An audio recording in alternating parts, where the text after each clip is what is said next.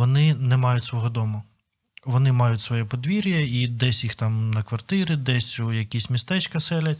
А ціль нашого проєкту – встановлювати будинок на подвір'ї людини. І коли ти туди приїжджаєш, за Херсонщину, і починається трешняк, який ти тут в Києві ніколи не побачиш. І вона отак от закатує рукава, голими руками йде, і там таке вже дерево, знаєте, гниле, кучу завалів, кучу всього, отак от просто розрібає своїми руками. Почав дзвонити всім своїм бізнес-партнерам, з котрими я раніше працював, і казати: не давайте гроші, а кажу, ми там пост в інстаграмі закинули, зробіть репост, будь ласка. Доносити до них те, що відбувається, не просто там допомога, да, якась там, допомогли, поїхали далі, а те, що це впливає на життя людей. Реальні люди, реальні історії, реальне життя. Щопонеділка о 16-й. Проєкт «Загартовані». Вітання усіх у програмі «Загартовані». Мабуть, що більшість із вас чули оцю завітню фразу: і в горі, і в радості, і в хворобі, і в здоров'ї, і в багатстві, і в бідності. Це саме той завіт, який проговорюють між собою двоє молодих людей. Але ви, мабуть, і знаєте, що не кожна сім'я в Україні, вона цього завіту дотримується. Є пари, які розлучаються. І, мабуть, що когось, одного або сотню людей із українців дивують у ті моменти, коли чужа тобі людина розділяє із тобою твоє горе, твоє точно нездоров'я, твою халепу. Ось ці дива, часом феномени, те, що формує наше суспільство, і є ціллю програми «Загартовані». Показувати про це, розповідати про це, для того, щоб загартовувати наш дух і наближати, як у нас зараз голосно усі промовляють, разом перемогу. Сьогодні ми запросили представників громадської організації «Мій Дім International». З нами голова і засновник громадської організації. Голова – це у нас Тарас Стародуб. Вітаю вас, Тарасе. Так, привіт. І Микита Захаров є засновником. Так, вітаю. Чому голова, а не директор? Що такого в директорі і чому голова краще? Тому що це громадська організація і різниці зовсім ніякої нема. Директор ти чи голова. Це просто назва, структура громадської організації. Ага, я бачила, як ви спостерігали за ефіром, в якому брав участь саме Микита, і говорили: не директор, голова. Структура громадської організації передбачає загальні збори, і на загальні збори головуючим є голова. Тому голова громадської організації. Все дуже просто. Громадська організація «Мій Дім International». Значить, це те, що пов'язано із відбудовою, відновленням постраждалих будинків, житлових приміщень. Так, саме будинків, саме житла людей. Скажіть, що ви вкладаєте в поняття «моя оселя», «мій дім»? Що це для вас? Для вас особисто, для вас, Микита? Напевно, «Мій дім». Дуже багато людей, які втратили своє житло, яке було зруйновано внаслідок російської агресії, вони не мають свого дому. Вони мають своє подвір'я, і десь їх там на квартири, десь у якісь містечка селять. А ціль нашого проєкту – встановлювати будинок на подвір'ї людини. І тоді вона має розуміння, що це її дім, що це її будинок, що це її подвір'я. Що для вас ваша оселя? У вас, до речі, є ваша хата, квартира, десь, де ви живете? Слава Богу, є, і все залишилось цілим. Що це для вас от в плані морального, духовного? Це просто простір, це захист, це осередок, це місце, де ви там відновлюєтесь, чи, може, де ви терпите там щось, я не знаю, місце переживання. Ні, для мене «Мій дім» – це місце, куди завжди хочеться повернутися. І ти завжди туди намагаєшся повернутися за будь-яких обставин. Тому що там чекають тебе твої діти, там твоя дружина, це твоя сім'я. Ти маєш бути саме там, робочих місць. Я поясню, до чого я веду, може якесь дивне трохи питання. Ми командою часто залучаємося умисно до добрих ініціатив. Одна із них, вона знаходиться десь на межі Слов'янська, Миколаївки, там, на Сході. І коли ти туди приїжджаєш, за Херсонщину, і починається трешняк, який ти тут в Києві ніколи не побачиш. І коли, наприклад, таке, якщо я не помиляюся, село Долинське, яке вщент повністю зруйноване, і ти бачиш, що там камня на камні не залишено, І ти розумієш, що зараз ці люди, вони десь розвіяні по всій Україні. Ви обрали для відбудови і для допомоги людям яку область, яку територію і чому саме те місце? Ми обрали Київську область, село Мощун. Абузова, а іще там інші. Дуже багато сел, в яких було кучу волонтерів, кучу там Ірпінь, Буча, Бородянка. Ми почали саме з Мощуна. Коли ми встановили вже в Мощуні понад 100 будинків, до нас почали звертатись багато людей з інших сел, і ми потрошки почали ставити в інших селах. Це Київська область, це Мощун і ще декілька сел. Все. Але на сьогодні ми бачимо, що Київська область, вона практично вже не відбудована, а люди мають житло. Люди, які жили в Київській області, вони вже всі мають житло. І тепер ми думаємо про Схід. Про Схід, про роботу на Сході, про будинки на Сході. О, Боже! Хай буде усе у вас необхідне для того, щоб цю роботу завершувати. А зараз відійду трохи у бік. А чим ви займалися до «Мого дому Інтернешнл»? Ви, давайте я зараз придумаю, адміністратор, стратег, щось таке, да, з комунікаціями пов'язано, так? Скоріше, з імпортом. Імпортом чого? Імпортом дитячих речей. Цим ми займалися до ковіду? До ковіду, так. Під час ковіду бізнес розпався. Це у нас Тарас. Микита, ви чим займалися? Я займався автомобільним бізнесом. Ми привозили машини з Америки, Кореї, Європи. У нас був свій майданчик у Києві, і ми їх продавали. Так, 2014, або зайдемо далі, 2022, лютий. Де ви, що побачили і чому у цю справу повністю поринули? І що було на початку? Евакуація, допомога військовим, цивільному населенню. І як прийшли до саме відбудови житла? Добре. Початок повномасштабної війни. Ми з родиною переїхали там в Броварський район за місто, скажімо так. Звідки? З Києва. Думали там, взагалі, у спокої посидіти і зрозуміти, що робити. Десь пару днів посиділи, ми відправили всіх, хто з нами був, да, там часть людей з нашої церкви, з інших церков переїхали туди. Ми відправили жінок і дітей за кордон, а хлопці кожен сам вже вирішував, що робити. Хтось пішов служити, хтось почав волонтерити. От ми там з Тарасом, ще з одним нашим другом, така історія класна вийшла. До мене телефонує наш спільний товариш і каже: слухай, я займаюся евакуацією, не хочеш приєднатися? Я кажу: супер, давай. Відразу виїжджаю в Тернопіль, їду в Тернопіль, дзвоню до Тараса, він типу: що робиш? Я кажу: в Тернопіль їду. Він: навіщо? На евакуацію займатися. Тарас каже: я теж займаюся евакуацією. Круто. І так ми зустрілись і почали разом займатися евакуацією. Хоча до цього один одного знали. З Бучі, з Ірпіня, звідки і куди? Київська область і Чернігівська область. Це було спочатку, коли тут же стало спокійніше, ми переїхали в Донецьку область. Ми жили в Дніпрі і кожен день вивозили з Бахмута, Слов'янська, з Краматорська, з Авдіївки, у тих направленнях, з Лиману. І після того, як завершився ось цей найінтенсивніший пік евакуаційний, далі? Ми повернулись додому, до Києва, і тут ми думали, що робити, і вирішили просто служити людям, просто там продуктами, чим ми можемо. І ми поїхали по селах, ми нічого цього не бачили, ми постійно перебували десь там в інших місцях.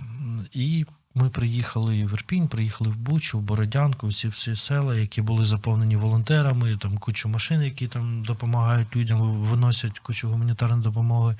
Ми приїхали в Мощун. Мощун – це таке село, яке на 70% зруйновано. 4 рази воно перебувало під окупацією під час боїв за Київ. І ми зупинились на цьому селі, тому що про нього ніхто не чув, ніхто не бачив на той час. Так? І ми зупинились там і почали там працювати з людьми. Збирали їх раз у суботу, робили класний вечір, просто готували там якісь бургери, хот-доги там, чи шаурму. Кормили їх, спілкувались просто не про Бога, просто проводили класний час, щоб просто їх трошки переключити. Потім там долучилось багато людей, інвесторів з-за кордону, які побачили цю працю, вони побачили, що ми робимо з людьми.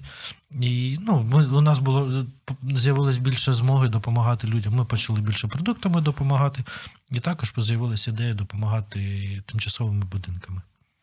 Тобто на самому зародку цієї ініціативи у вас не було такого бажання зараз заклик у всесвіт, ми в пошуках грошей для того 1, 2, 3, 4, 5. Тобто ви почали з чогось малого і потім вам самим запропонували закордонні інвестори, давайте ми вас гроші? Ми мріяли про будинки, але ми, у нас не було віри на це. Ми розуміли, хто ми такі прості хлопці там з Києва, які будинки, які... І почали просто з такої допомоги. Але ми про це мріяли, у нас це було в планах, і ми хотіли до цього дійти. Але, так чесно, ніхто це... Я розкажу історію про Надію. Є в нас така дуже крута подруга. Сама вона жила до повномасштабного вторгнення в Америці. Її батьки приїхали в Америку, вона громадянка Америки, але зараз вона перебуває в Україні. Угу. Так от, в черговий раз ми, коли їхали в суботу робити цей пікнік в Мощуні, вона каже, що там, хлопці, у вас з будинками, що ви там далі думаєте? Ми такі, думаємо ставити. Вона така їде, каже, в мене є гроші на перший будинок. Угу. І ось цього все, це було так круто, ми такі в машині, які гроші. Знаєте, вперше це почути, що от нарешті є якісь гроші. Вона в Америці зробила збір, зібрала гроші. І все, будь ласка, перший будинок полетів. Потім, коли, інші люди, вони побачили цей всей рух. Вони побачили ці пікніки наші суботні. Ви просто не уявляєте, коли ти приїжджаєш квітень. Який це місяць був, коли ми попали в Мощун? Ні, літом десь. Червень, липень. Ти заїжджаєш в Київську область. Київська область. Ніхто ніколи не думав, починаючи там з 14-го року, що війна, вона отут. Вона у нас. І ти заїжджаєш в Київську область, і там люди, вони такі...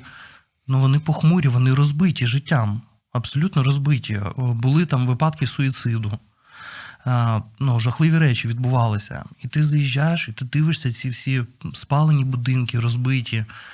Десь там діти з батьками такі зашугані йдуть, і ти такий, що це, якісь зомбі-апокаліпсис, чи це Київ?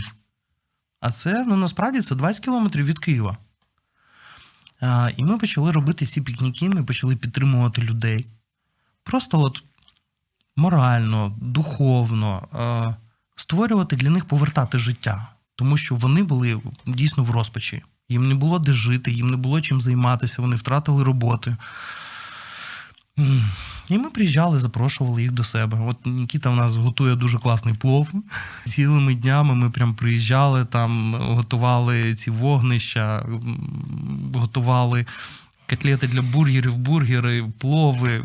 І клас. Було дуже класно. Проводили з людьми час, з дітьми грали в якісь ігри. Почали залучатися до нас інші волонтери, наші друзі. Десь бачили в Інстаграмі, там один побачив, другий побачив.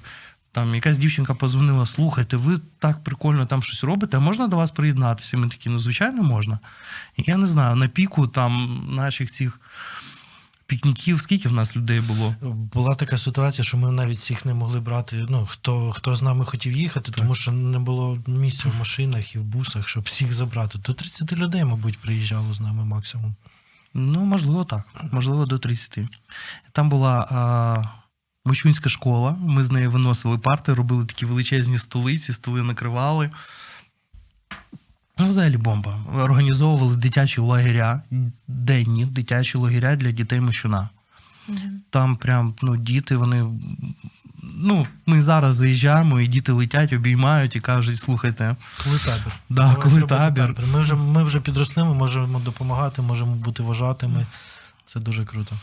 І знаєте, дуже класне відкриття було, коли пройшло вже, напевно, півроку. І в нас там є така дуже класна бабушка Катя. Це одиночний випадок, я розкажу. І вона каже, ви знаєте, я буду приймати водне хрещення. А що таке водне хрещення? Це завіт з Ісусом Христом, з Богом. І ми такі, а чому? А вона каже, а це все через вас. Кажу, в смислі через нас. Каже, от ви приїхали, коли ми тут ходили, такі темні, як тучі, і ви як сонечки. Вона прям так і каже. Ми сонечки, ще багато людей, сонечків, котрі займаються добрими справами. Вона каже, ви нам показали нове життя. Ви нам показали інше життя. Ви приїхали, ви нас розрухали, ви вдихнули в нас життя. І вона дізналася, що ми віруючі люди. Цікаво. Ну, я люблю слухати, смакувати подібними історіями, але ж вона зробила ось цей крок. Я думаю, що це досить усвідомлений крок, бо ви зараз згадали про хрещення. Є церковне хрещення, коли там дитину, яка тільки народилася, її хрестять, так? Занурюють у воду і типу цим знаком якби проголошується, що ця дитина, да, для Бога і усе таке. Вона зробила цей крок, мабуть, не через те, що ви її там голосно проповідували, а, мабуть, перш за все через те, що ви послужили їй своїми руками, так, вона побачила віруючих людей, вона побачила Бога в нас, і вона захотіла такого ж самого Бога, який є в нас. І вона пішла в місцеву церкву, там є баптистська церква, почала ходити в ту церкву і вирішила прийняти водне хрещення. Загалом про всю цю справу, яка успішно уклалася. Якщо отак оглянутися назад і переосмислити усі кроки, вчинені вами, то що привело саме до успіху? Чому все склалося? Через малі кроки із вірою? Я не думаю, що у вас був стратегічний план на 5-10 років, і що ви знали і з ким, кому написати, де заохотити інвесторів, де взяти гроші і т.д. і т.п. Ми взагалі нічого не знали. Тобто це якесь типу чудо, я не знаю, ну все от як по маслу йшло? Я думаю, це не чудо, це закономірність твоїх якихось дій. Ти починаєш маленькими кроками топати, і ти виростаєш в цьому, ідеш далі. Просто от ми почали служити людям, от робити, ну здається, що тут такого, приїхати, приготувати бургери і покидати м'яча з дітьми. А поки ви служили цим людям, вам хтось служив, ваші сім'ї? За скільки ви проїли зароблені до цього гроші? І де ви? Кредитів понагрібалися? Десь за півроку ми проїли все. І потім, взагалі, це, напевно, таке чудо. Приїхала команда з Сингапуру. Вони теж приїхали до Мощуна, сказали, ми хочемо допомагати вам з будинками, хочемо розвивати ваше служіння і хочемо благословляти кожного з вас там, раз у місяць там, якоюсь определеною сумою. А що таке благословляти? Просто давати...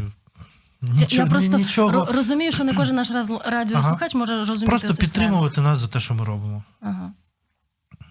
І отак ви виживали, і вижили до сьогоднішнього дня. Слухайте, ну насправді сума підтримки там була дуже символічна. Так, і у мене, наприклад, там з бізнесу ще там якісь моменти залишались, які я вже коли переїхав до Київської області, коли вже все закінчилось, я міг комусь допомогти. Там хтось мені подзвонить, каже, ти можеш мені там то-то допомогти?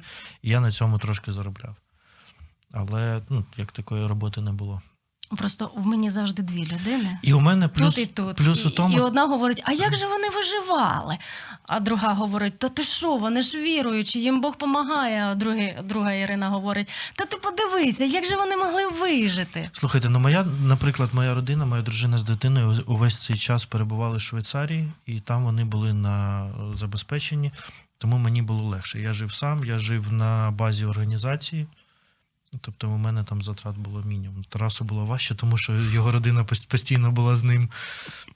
Не захотіла дружина поїхати, як всі нормальні, да?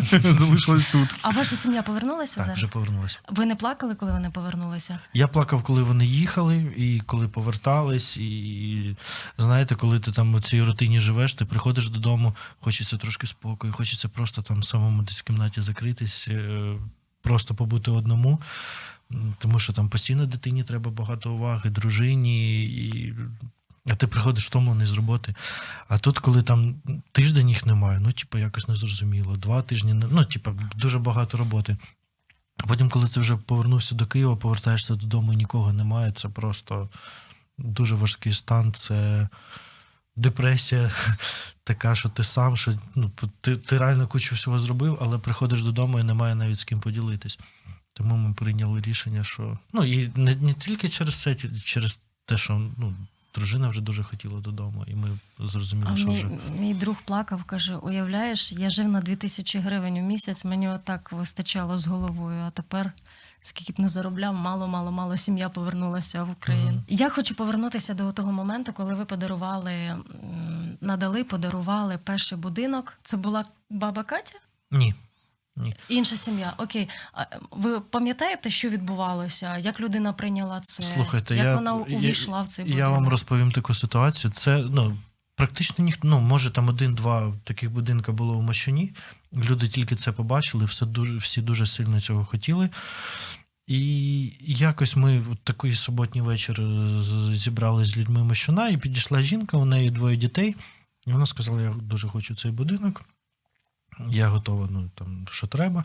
І ми вирішили, що ми поставимо її. Без там ніяких, там, знаєте, домовленостей, документів. Ми просто приїхали до неї і сказали, що так, у нас є там хлопці з вашого села, які приїдуть до вас, ми з ними домовились, залють фундамент стовпці під будинок, і ми привеземо і встановимо там на наступний день будинок. Ми приїжджаємо туди з цими хлопцями, а у неї майданчик, який має бути, ну, під цей будинок, він завалений дровами, ну, от реально бардак. І хлопці кажуть, ну, слухайте, ми не будемо це розбирати. Я розумію, що треба нам це розбирати.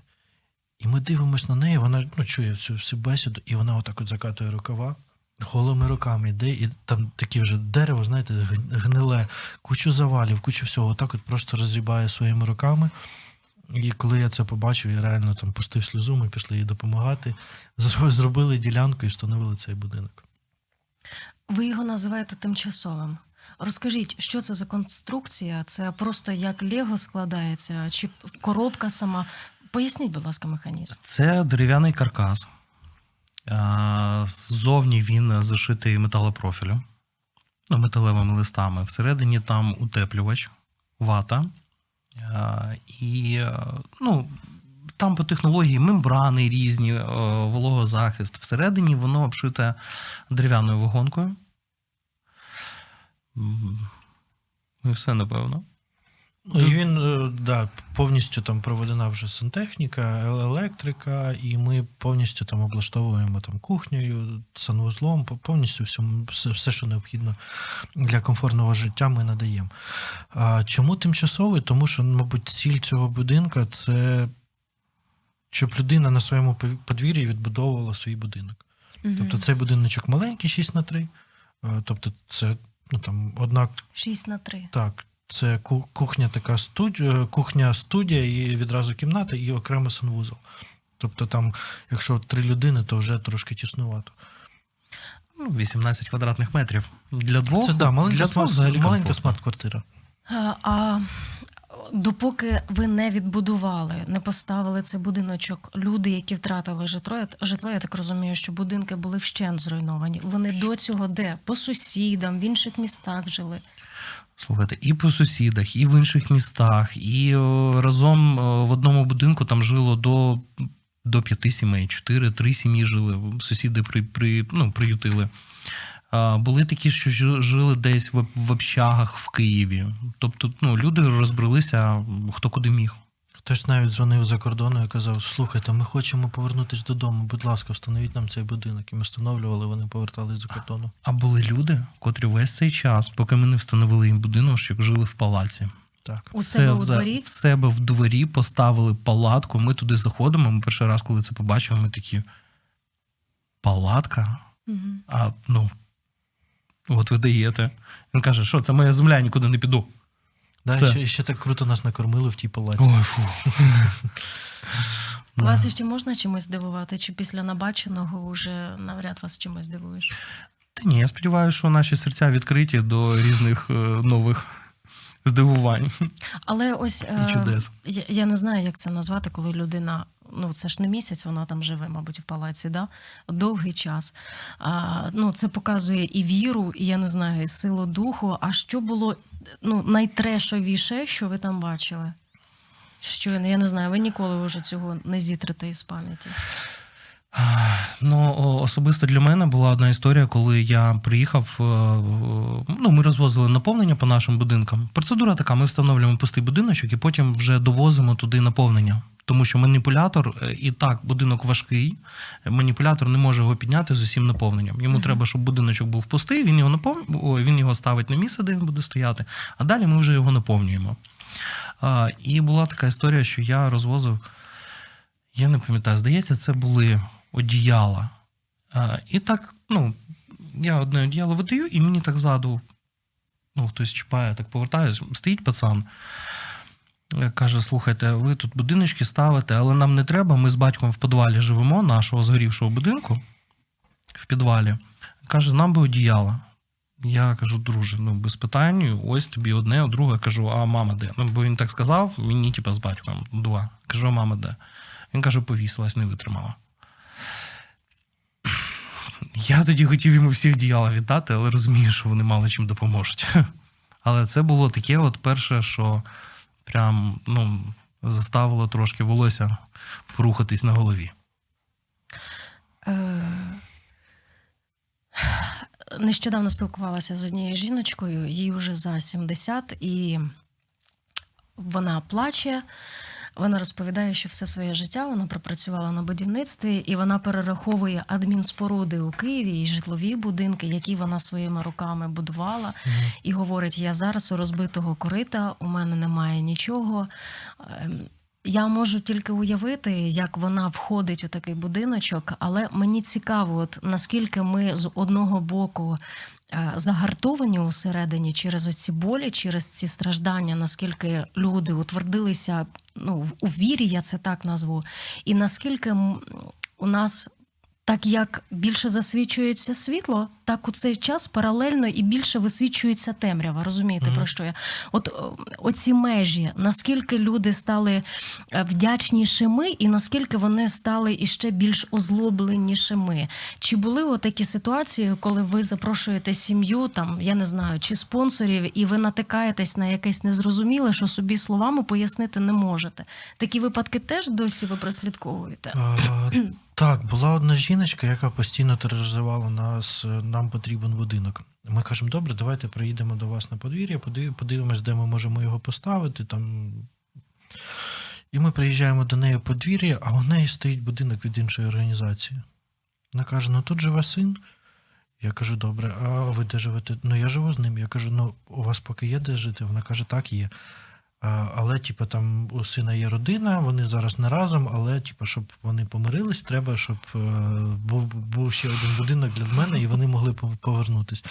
І ми такі, слухайте, вибачте нас, будь ласка, зараз дуже багато людей, які просто там живуть у палаці, у підвалі, у сусідів, тому давайте ми розберемось з ними і повернемося до вашого питання. Це не ні, але, ну, трошки пізніше, зараз, ну, не той час.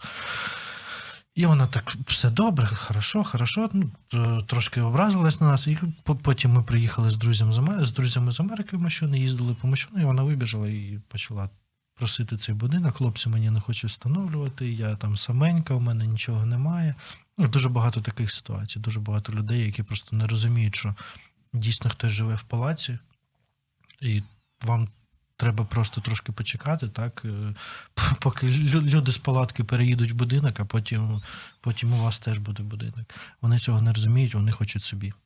Слухайте, вам після того, як ви почали натикатися на такі різноманітні ситуації, не захотілося пройти курс там психології, комунікаторства? От ви зараз так виважено, помірковуєте, зважено, так висловлюєтеся щодо цієї жінки. Ви реально всередині такий, коли пояснюєте їй, аго, пані, слухайте, ну, давайте розплюшимо очі. Зараз я би просто сказав все, до побачення, вибачте.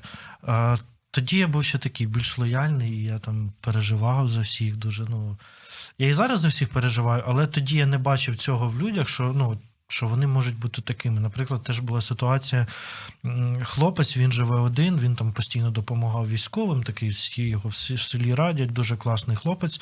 І ми привозимо йому будинок, під'їжджає вже під Мощун маніпулятор з будинком, ми підходимо до нього, і він каже, слухайте, я вибрав будинок іншої організації, і у них кращий будинок. Мені завтра встановлять, як йому не прилетіло відразу. А у нас маніпулятор вже під'їжджає. І ми такі, ну добре, типу, це ваше рішення. Йому встановили цей будинок, але через півроку всі почали скаржитись на ті будинки, тому що у них зашивка, що зсередини, що зовні пластикова, і вони не дихають. Тобто вони там, в них холодно, і коли там сонце, вони дуже потіють. Ну, коротше, наші будинки все ж таки виявилися кращими.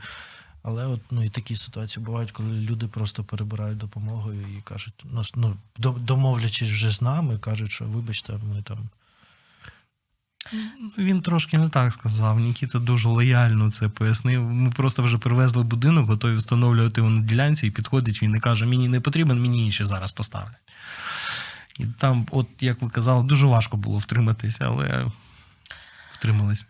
Скільки по часу займає виготовлення такого будинку? Скільки його собівартість? Взагалі, якщо ви беретеся за якусь конкретну ситуацію людини, то в який термін може вирішитися її питання із житлом? Спочатку це набагато швидше було, тому що дуже багато інвесторів, які це побачили, вони хотіли інвестувати. Зараз вже трошки воно згасло, але... десь тиждень, може, після звернення ми встановлювали будинок. Собівартість його з наповненням – це $5,000. Угу. Наразі із спонсорством воно просідає, воно тримається в якомусь нормальному русі. І що ви робите для того, щоб менше можна було бачити оцю втому спонсорів, які вже... Знову відео прислали з України, знову з Мощуна, знову звідтам. Що ви робите? Поділіться лайфхаками. Які відео мають бути, які звіти мають бути, які емоції на обличчях мають бути, щоб живість викликати? Я думаю, постійно треба шукати нових спонсорів, нову підтримку. Думаю, що дуже велику роль грає це не просто там допомога людям, а свідоцтво людей. Те, що не просто там прийшли і встановили будинок, мені є де жити, моє життя змінилось. Тобто дуже класно, коли є якісь зміни життя у людини, і людей це підбадьорює. Тому що особисто я вже там разів, мабуть, 10 опускав руки і казав: все, хлопці, вибачте, я вже не можу. Але коли там ще одна історія, ще одна бабуся, ще одна там сім'я, яка там подзвонила і сказала: дякуємо, у нас тепер там то-то, мій чоловік перестав пити. Там. І от такі от просто... Такі історії, і ти кажеш: ні, я не можу опустити руки, я маю йти далі. Тут, я думаю, так само і з інвесторами, які дуже круто доносити до них те, що відбувається, не просто там допомога, якась там допомогли, поїхали далі, а те, що це впливає на життя людей. А хто із вас більше з інвесторами працює? Чи якось порівну? Абсолютно однаково. У нас дуже дружні стосунки з усіма. Тому ми там разом з родинами зустрічаємось, приїжджає хтось там з Америки, люди, які там допомагають нашому служінню. Ми зібрались, сіли, там поїли, класно провели час. Тобто у нас немає такого, що це там інвестори, там хтось до них звертається. Ні, у нас більше так тут в дружньому колі, можна сказати. А українська спільнота, вона долучається до зборів, до вкладення фінансів? Українська спільнота долучається до зборів, коли ми їдемо на схід, ми постійно відкриваємо там банку і збираємо кошти на схід. Вона долучається, але це наші знайомі, це наші друзі, і це теж потрошки згасає. Тобто, коли там... А коли згасло? Ні, ви зараз, мені здається, неправильно сказали. Згасає в теперішньому часі. Мені здається, що воно трошки згасло ще раніше, ні? Воно згасло, мабуть, коли... Російські війська відійшли від Києва, наприклад, так? І пройшло декілька часу, люди вже почали займатися своїми справами, люди вже забули про те, що відбувається війна, і вони почали більше думати про себе, можна так сказати. А ви послуговувались вашими зв'язками, які у вас були у бізнесі, яким ви займалися раніше, щоб інвесторів набути, щоб гроші залучити? Так. Останній збір я вже психанув, коли ми записали відео, зробили пост, і Микита каже: щось нема грошей. Будемо чекати до вечора. Давай, чекаємо до вечора. Там накапало якихось, може, 2 тисячі гривень. Я з цією думкою переспав і зранку просто психанув і почав дзвонити всім своїм бізнес-партнерам, з котрими я раніше працював, і казати: не давайте гроші, а кажу: ми там пост в Інстаграмі закинули, зробіть репост, будь ласка. І багато людей: ой, да, ми зробимо, ми все, клас, ми зробимо, і може і самі допоможемо. Ви знаєте, багато хто зробив. Скажіть, а чи є такі ситуації, коли ви очікуєте від однієї людини якогось фінансового вкладу, а від неї немає нічого, зате прийшло взагалі якимсь чудним чином від людини, від якої ви точно нічого подібного не очікували? Ви знаєте, на початку нашої діяльності, можливо, ми так і думали. Ми очікували від когось воно не приходило з інших місць. Зараз ми взагалі не дивуємось нічому. Ну, в цьому плані. Бо гроші можуть прийти взагалі, ну взагалі ти навіть не будеш думати, що з цієї сторони може щось прилетіти. Ну, а ви переживаєте за гроші? Чи ви от робите свою справу, а воно приходить, бо є запит, бо ви ж вірите в Бога, бо Бог бачить, що ви робите, і воно вливається. Чи все-таки зусилля тут постійно потрібно тримати себе? Слухайте, наприклад, 20-го числа цього місяця ми вирушаємо на схід командою, і з грошей, які ми зібрали, ми там... буквально 10%, мабуть, зібрали від суми, яку нам необхідно зібрати, щоб придбати все те, що нам необхідно. І покрити пальне, і... Тому, але ми вирішили їхати, і ми віримо, що Господь, він підтримає нас у цьому. Да, ми навіть замовляємо там деякі штуки, як, наприклад, електростанція автономна. Нам дзвонять, питають виготовляти. Такі грошей нема. Виготовляй. Скільки на виготовлення йде? Днів 15-20. Виготовляй. Десь гроші нариємо. Хто наразі у вашій команді? От ви бізнесмен у минулому. Хто іще в цій команді? Просто цікаво. Слухайте, наші сім'ї. Теж залучені. Та ви що, без дружин це просто, це дуже велика підтримка, особливо коли в нас були проекти з дитячими лагерями. Можливо, це у жінок просто, в них креативне мислення більше, ніж у нас у чоловіків. Нам, чоловікам, що? Є задача, треба робити. А у жінок є задача, треба робити, але можна зробити отак от. Завертіти з цими дітьми отак от. Ті такі, в натурі, можна і так, давай, будемо так робити. Дуже сильно допомагають. Зараз нашій команді та мало людей. Вже мало. До 10. Да, до 10. У нас є ще один засновник Дмитро. Є на постійній основі одна сім'я. Це Ваня з Настею. І наші родини. І є люди, які постійно приєднуються там одноразово допомогти. Деякі там багато раз, але, тобто вони не у нас в команді постійно, але вони допомагають. Приєднуються до якоїсь окремої там движухи. Ми робимо табір, вони всі зібралися, ми робимо разом табір. Скажіть, яких скілів, яких навичок ви набули якраз в процесі в цій громадській організації роботи? Тобто, якщо у вас були навички там стратегічного мислення, комунікаційні, логістичні, т.д. і т.п., то наразі от ви уже скільки? Більше року в цьому? Так. Більше року. Що іще ви навчилися? Терпіння.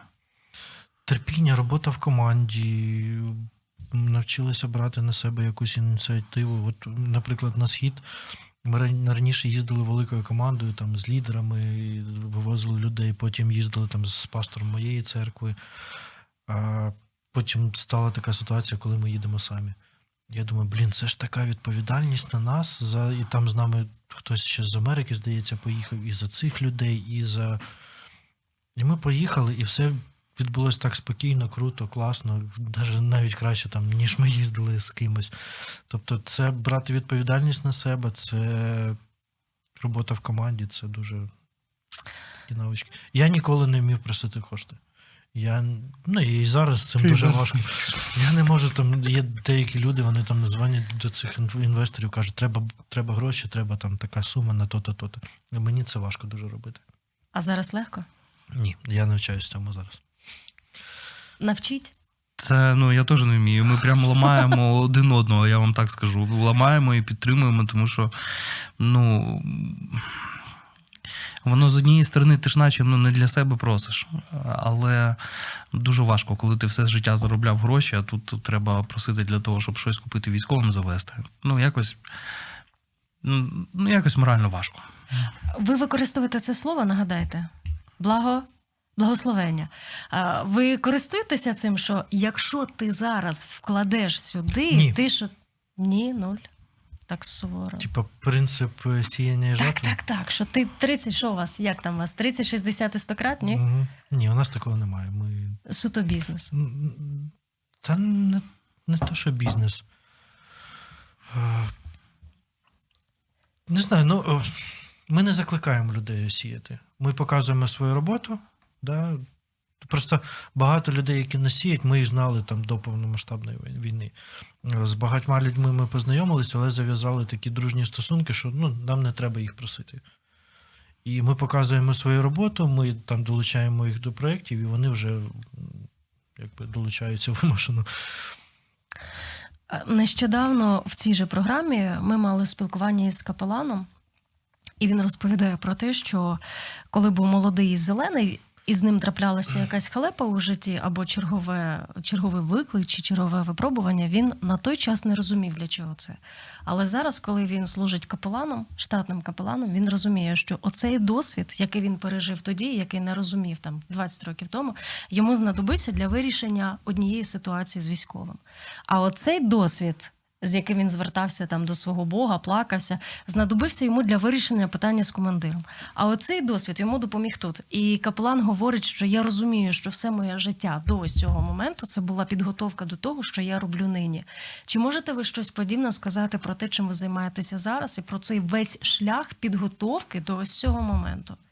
Я думаю, що весь наш досвід, він зараз прям працює на всі 100%, а то й на 110%. Весь досвід набутий за життя. Тому що зараз такий час, коли треба вирішувати все в одну секунду. Особливо, коли ми на Сході, то там в тебе немає часу полежати, подумати. Особливо ця от фраза «переспати з думкою». Ні. В тебе декілька хвилин ти маєш щось вирішити. Весь цей досвід, він здобувається і він використовується, він залучається. Я думаю, от той крок, коли, наприклад, евакуація. Я ніколи не думав, що я зможу на протязі тижня, 7 днів. Ми спали на скамійках у церкві баптистській в Дніпрі. І 7 днів, от ми там вночі приїжджали, там у 2 ночі лягали спати, в 6 ранку ми вже виїжджали і приїжджали там 1000 кілометрів, повертались назад. 1000 кілометрів повертались назад. Я ніколи не думав, що я зможу так робити. Я ніколи не як це? Ти спиш там тиждень по 3-4 години на лавочках якихось, але все одно ти приїжджаєш, таки лягаєш, я втомився. Зранку там прокидаєшся, пару годин поспав, прокидаєшся, поїхав далі, і ти не відчуваєш тої втоми. То я думаю, що багато чого, там є якась благодать, яку дає Господь на те, щоб ми це робили, на якісь знання він також дає, якесь розуміння ситуації, так? І це не можна сказати, я там все життя навчався, щоб зараз це робити. Ні, це ти просто зробив цей крок, і ти мусиш це робити. Я ніколи не думав, що я буду там займатися якоюсь благодійністю, ходити молитись за людей і допомагати їм настільки. Просто ми довірились Богу, зробили цей крок, і він підтримує нас у цьому.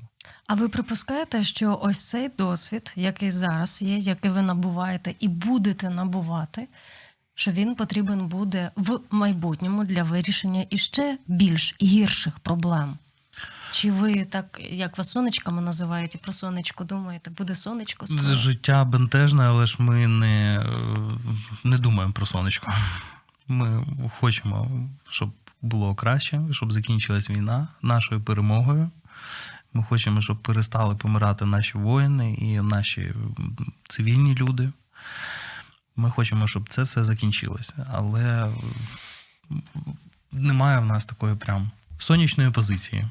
Так, ми наразі з Тарасом стали військовими капеланами і також дуже багато роботи хочемо приділяти і безпосередньо на Сході, тому що зараз, якщо... там, мені здається, що там зараз найважливіше питання, яке треба вирішувати, щоб там далі вже розсльобувати те, що відбулося, так? Тому що якщо ми там дуже багато будемо залучати допомоги в Київській області, то війна буде йти своїм ходом і ніяк ми не будемо на це впливати. А дуже круто там в самій гарячій точці допомагати, щоб від неї вже там було трошки легше, тому що там епіцентр того, що відбувається. Якщо ти будеш дуже класно допомагати там, то це дійсно може прискорити цю перемогу. Зараз будемо потихеньку завершувати саме темою сім'ї і, відповідно, дітей. Але от я про сім'ю запитаю, чи не хотілося б вам бути капеланами для дружин військовослужбовців тут в тилу? Чи не здається вам, що дружин більше потрібно навчати, пояснювати, проводити із ними час, молитися із ними для того, щоб вони були надійною підтримкою для свого чоловіка, який там, а вона тут. І вона може подзвонити: "Боже, в мене бойлер зламався, я не знаю, що робити". І він такий: "Боже, там бойлер, а тут побратима виношу". 100%, що це необхідна діяльність, але ми не можемо займатися всім, тому що толку не буде ніде. Ми вибрали для себе направлення саме військовим. Просто, якось так сталося, що ми з Микитою можемо доїхати в ті точки, куди мало хто може доїхати. Ми можемо зустрітися з військовими, прямо на нулі. Так, на позиціях. На позиціях доїхати туди, порозмовляти з ними. Вони завжди дуже раді нас бачити, прям дуже раді. І каву, чай, там якісь грінки з ковбасою смажать прям, в полі. Це дуже круто. Але ми вважаємо, що такі люди теж мають бути, які будуть допомагати родинам, да? От ми, наприклад, робили табір для дітей, у яких батьки загинули на фронті. В Мощуні? Ні, не в Мощуні, це спільно з Київським комісаріатом. Вони нам дали цих дітей, і надалі ми там познайомились навіть з цими жінками, їх мамами, які їх привозили, і вони там і підписались на нас в інстаграмі, деякі навіть донатять нам. І, А говорите, що не проводите цієї роботи? Це не з жінками, ми проводимо роботу з дітьми. Але через дітей, дуже стукаємо до матусі. Дуже багато всього, дуже багато планів, але хотілося б, щоб більше людей допомагало, долучалось. Щось є видиме у тому, що ви робите із дітьми? Що вкладається, те, чого люди не бачать? Що невидиме ви робите? Не розважаючи, а як це, надаючи або даючи дітям можливість здорового відпочинку із правильними, хорошими цінностями. Слухайте, це взагалі таке свідоцтво, цей табір, який ми робили для дітей військовослужбовців, які загинули. У нас була зустріч в комісаріаті, де нам чітко сказали: ніякого Христа, ніякого Бога, дітям, ніякої релігії дітям не можна доносити. І ми думали, як, що, а вся там програма табіра, вона була християнська. І ми там переробили програму, і у нас там після першого дня там дівчата приходять, у нас кожного дня була зустріч команди, і дівчата кажуть: слухайте, приходить дитина, у неї там є проблема, і вона хоче, від мене якусь відповідь, а я можу тільки помолитись. Я кажу: слухай, просто послухай цю проблему. І вони такі: у нас є відповідь, а ми, і там плачуть вже дівчата, вже, а я себе відчуваю таким, яким, тому що я пообіцяв, що не буде ніякої релігії в таборі. Я кажу: слухай, Господь, який в тобі, він набагато більше того, тої молитви, яку ти можеш дати. Ти можеш просто там своїм дотиком, просто тим, що ти вислухаєш, принести його присутність, так, і він може там вирішити цю проблему. І ніхто не вірив, всі плакали. Але там на 3-4 день табору це почало діяти, і такі свідоцтва відбували, що просто там досі згадуєш. Це треба окремий ефір, щоб розповідати про цей дитячий лагерь. Це просто, це була бомба. Коротше, це те саме, про що ви розповідали, коли говорили, що для спонсора дуже важливо показати не тільки роботу, яка проводиться, але і зміни на життя. А тут цією дією ви показуєте своєму спонсору, що ось вони змінені життя. Це круто. Вас зараз слухає велика спільнота небайдужих людей з великими серцями. Що ви хочете в них попросити? Ми завершуватимемо. Насправді... Підтримка молитовна, долучення... Не знаю. Можна все. Нам молитовна підтримка, просто небайдужість, просто там елементарно, там, у мене є багато друзів, у яких там багато аудиторії, там у тому ж самому інстаграмі, і ти там робиш цей пост. Слухай, зробити репост, що це тобі це варто? Але, знаєте, це може там не модно, не круто, не красиво там щось, дай якийсь пост, то вони цього не роблять, просто не бути байдужими. Просто, якщо у тебе є можливість зробити репост, зроби його. Просто, якщо у тебе є можливість помолитись, помолись. Точно так же фінансово підтримати, підтримай. Просто не будь байдужим. Я хотів би сказати людям, що не треба думати, що мої 20 гривень нікому не допоможуть. От саме ваші 20 гривень, вони дуже допомагають. Бо якщо ти сидиш вдома і думаєш: 20 гривень я не буду кидати, то ще 100 таких же людей, вони сидять вдома і точно так же думають: не буду кидати. а треба кинути.